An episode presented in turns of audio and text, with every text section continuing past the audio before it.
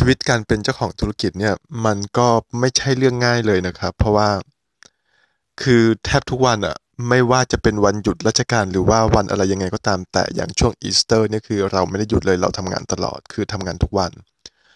คือแล้วก็มันต้องเหมือนว่าแต่แต่ละวันเนี่ยมันต้องมีการวัดผลประเมินค่าของตัวเอง คือเราไม่ได้ไปวัดผลของพนักงานหรือว่าทีมงานหรือว่าของใครคนอื่นนะคือ วัดผลของตัวเองนี่แหละ แล้วก็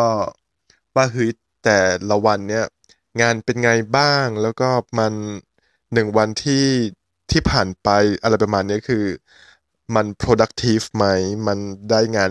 เป็นเม็ดเป็นหน่วยไหม ได้งานเสร็จเป็นชิ้นเป็นอันเป็นเกาะเป็นกำหรือหรือเปล่าอะไรประมาณเนี้ย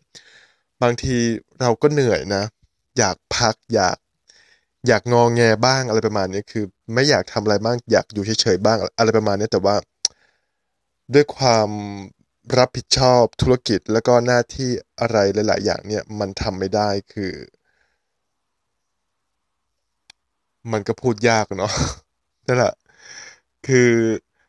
แต่จริง ๆ ถามว่าชอบไหมกับงานที่ทำคือชอบนะ แต่บางทีก็เหนื่อย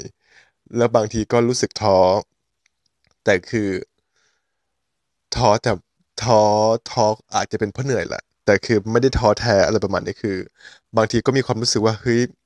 ทำไมแบบว่าวันหนึ่งเนี่ย24ชั่วโมงมันไม่พออะไรประมาณนี้คือ แบบว่างานมันเยอะมากอะไรประมาณนี้ก็ แต่ถ้าเผื่อถามว่าให้เลือกระหว่างการเป็นลูกจ้างเขากับการเป็นเจ้าของธุรกิจเนี่ยแน่นอนเราก็ต้องแบบว่า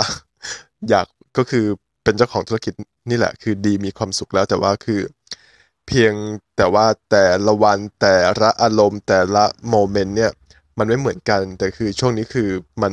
เหนื่อยจริงๆ ขนาดเป็นแบบว่า Public Holiday เนี่ย ก็ไม่ได้หยุดไม่ได้เบรกเหมือนอะไรกับชาวบ้านเขาเลยก็ต้องทำงานตลอดอะไรประมาณเนี้ยก็